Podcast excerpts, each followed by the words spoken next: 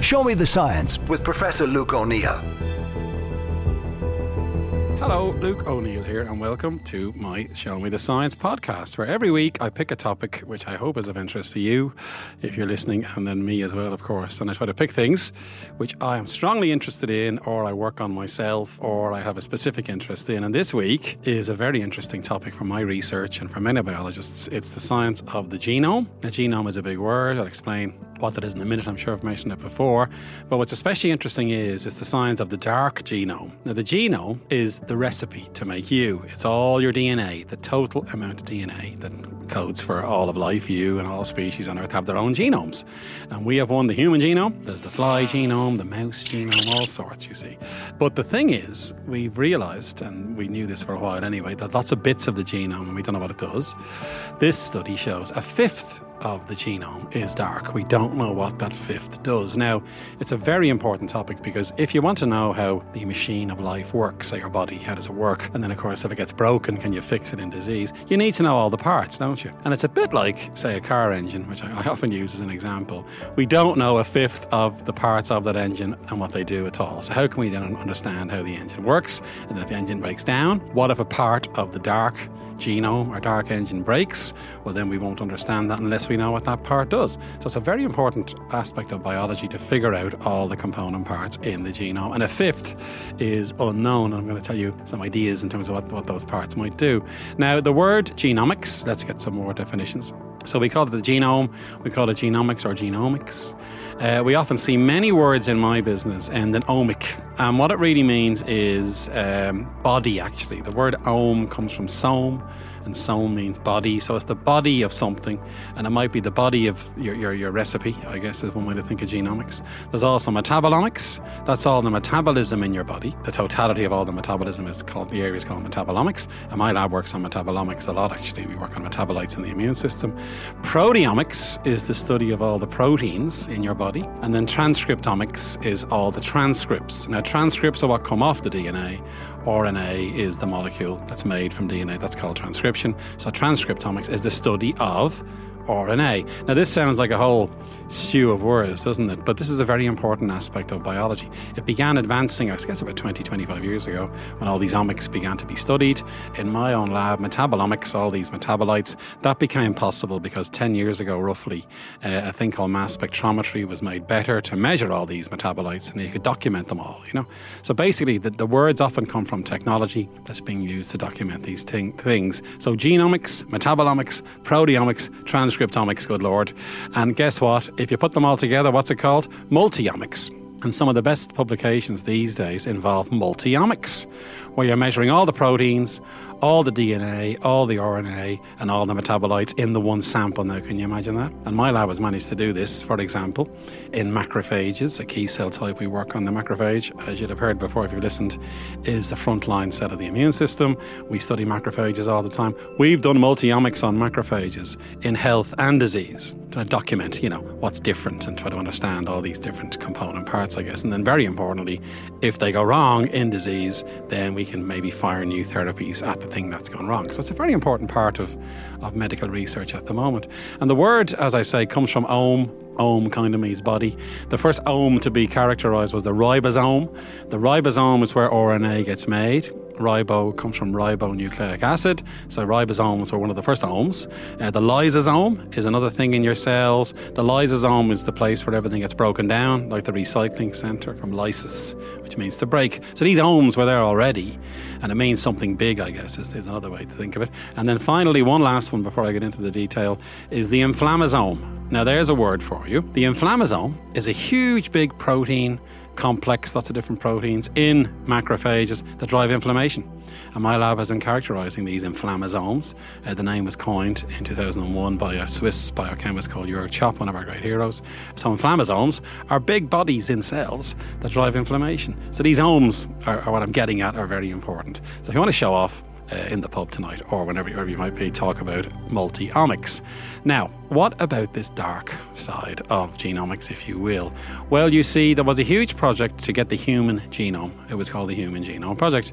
And that was a great goal because it meant sequencing all the DNA that is in a cell that makes a human. And that Human Genome Project was begun. And then finally, by the year 2000, we had the human genome, and there was a massive fanfare. And Tony Blair got up, and so did, I think it was George Bush at the time, and made the big announcement. It was done as a big collaboration between the US and the UK. Full credit to both countries because they put a huge amount of money. It was very expensive to do.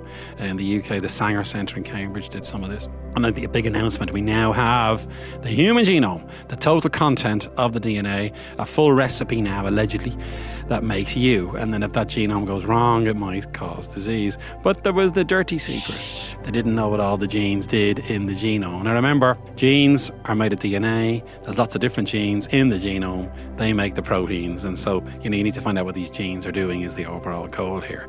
But still, the fact that uh, it was all, they had the sequence. They knew the order of the letters in the DNA, and that's what the Human Genome Project was trying to do. But then it got more tricky to say what do those genes do. If four fifths is understood and one fifth is unknown, as has now been revealed, we need to figure out what this fifth does. Highly relevant for diseases like cancer, inflammation, autoimmune disease, you know, development, when things develop, and all the developmental abnormalities, you need to know the parts list. It's now, I guess there's a new name for this, unknown. U U N K N O M E, or unknownomics is what we're now moving into to try and characterize what these different parts are. Now, there's two types of things coming off the recipe. One is the genes make the proteins, and those proteins build your body. They make muscle and they make the immune system proteins, and all the stuff in your body's made of proteins. That's coded for by the DNA, as I guess many listening will know. Uh, but secondly, the genes also code for things called microRNAs, another technical word. They're the controllers of the gene expression. And we use the word expression to say when a gene is being sort of activated to make the RNA, to make the protein, that's being controlled by a special set of little things called microRNAs. And they are, they're of great interest. They're like the on or off switches to express these genes. And that, that's what the main function of all this DNA is. And of course, the biochemists for years going back over 100 years now, were trying to purify all the component parts. And they were purifying the proteins and characterizing them. And they would purify enzymes in digestion, they would purify antibodies, which defend you. But of course, if you know the genes, you can tell from the gene what the protein is. And genomics began to come in as a way to predict proteins in a way, like, again, like, like a recipe. A great analogy which you know I love, are a recipe to bake a cake. And let's say the recipe says put this amount of eggs into the cake, right? That's like a gene saying make X in this case. It's eggs to make the cake work, you see. And the recipe's found in the DNA. Now, let's get a bit more deeper. So, this study really was begun and, and led by a very well known scientist called Matthew Freeman, who I happen to know. Matthew's in the UK. He, he got me into the European Molecular Biology Organization, good friend of mine. Anyway, Matthew Freeman has led this study and he has, led, you know, sort of discussed it a lot and what's going on here. And he, he said this is the beginning of the end of the unknown. Okay, so in other words, we now know a fifth have sort of unknown functions. And now the challenge would be to figure out what these unknown functions are. Now, how did this team, led by Matthew, do it? Well, they compared the genomes of different species. And we have all these different genomes. So, for example, we have human genome, we have worm genome. The nematode is the type of worm that scientists work on. We have the fruit fly Drosophila, its genome, and there's bacterial genomes. And the team lined them all up and compared them, and they looked for things they had in common right? Now, nature is inclined to be parsimonious. It'll use the same protein across different species. So, for example, if you want to digest proteins in your diet, the gene makes an enzyme called trypsin. Many species have genes for trypsin. And you can line them all up and compare them and then figure out what the trypsin gene looks like and what it does. And that's what these guys did, in a sense. They looked across all these different genomes, they managed to get a score for what was known about the genes. If it was less than one, the gene had an unknown function.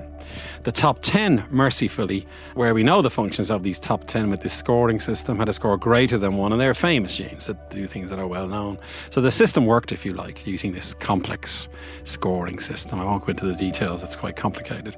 But if you get a score of less than one, comparing all these different genomes for a given gene, that means you don't know what it does. If it's greater than one, you know what it does. And lots of genes, of course, we do indeed know the functions of.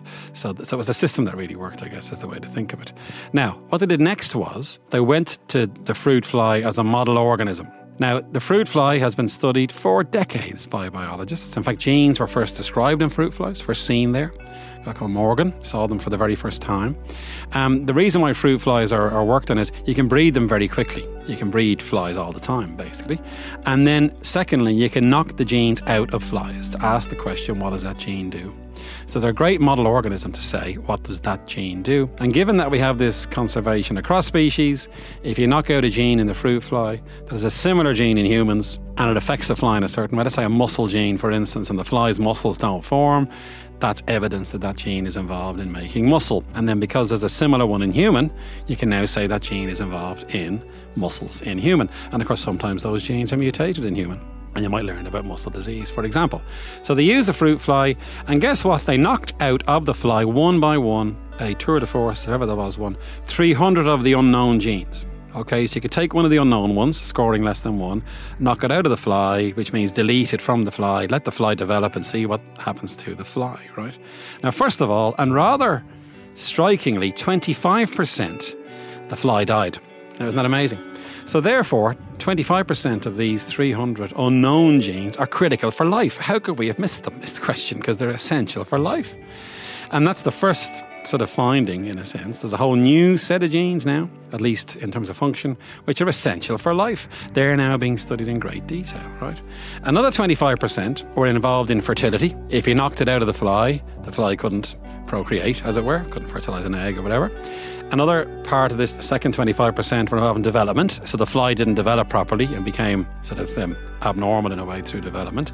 A third type were involved in movement. So if again, if you knocked out some of these, the fly couldn't move. And the fourth was resilience to stress. Now I like that one because some of those are in the fly's immune system. And the fly will, if you stress it with an infection, those genes are needed for the fly to fight the infection, say. Or let's say heat shock, which we discussed in a previous podcast. The fly can't respond well to heat, so resilience to things uh, that were genes identified. Now, this is a huge advance. Now, now, again, this is all based on knocking the gene out. What the gene actually does, real mechanistically, would still not be fully worked out. But you can imagine now a treasure trove of genes have now been described that do these various things that weren't known before. And of course, the huge excitement is this should have a big impact on human health. Now, what to remember that? Let's say, for instance, we take a disease and you find a genetic difference that's involved in that disease, and you mightn't know what that gene does. It'll be in this dark genome. From this data with the fly, you might say, oh, that gene is doing X, whatever X might be. And so we can learn then what the basis for that disease is, very importantly. And also, what's great about Matthew's work is it's all freely available. You can download all this information and go in and look yourself. And maybe a gene you're interested in which you don't know what the function does, maybe he's found what that function is in the fly, you see, for example. Or indeed that scoring system to get an idea what the gene does. And Matthew, in an interview, said something very interesting. I think it was in The Guardian, is where I came across this, of course. Let's give The Guardian credit for the interview.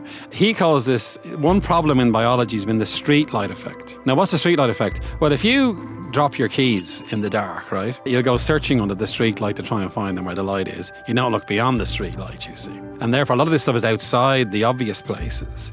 And of course, research funding is often to play it safe, to look at things we know a lot about, rather than going into this vast unknown, which is what this dark genome is. So Matthew was saying, look, we need to go beyond the street light where the known genes are into this unknown world and study those. And of course, his work is really informing that in all kinds of ways. Uh, these whole new vistas might open up. He's calling it genetic, or maybe the Guardian article called this genetic terra incognita. So it's a brand new world there of unknown genes. A fifth of them, can you believe it? And trying to figure out what these genes do now is the mission. And then, secondly, linking those genes into diseases where we don't know the full basis of. And remember, we know about some of the genetics behind things like rheumatoid arthritis, for instance, that we work on, or Crohn's disease, or Parkinson's. But many of these, there's genetics in there, and we don't know what those genes are doing, remember, and they're different.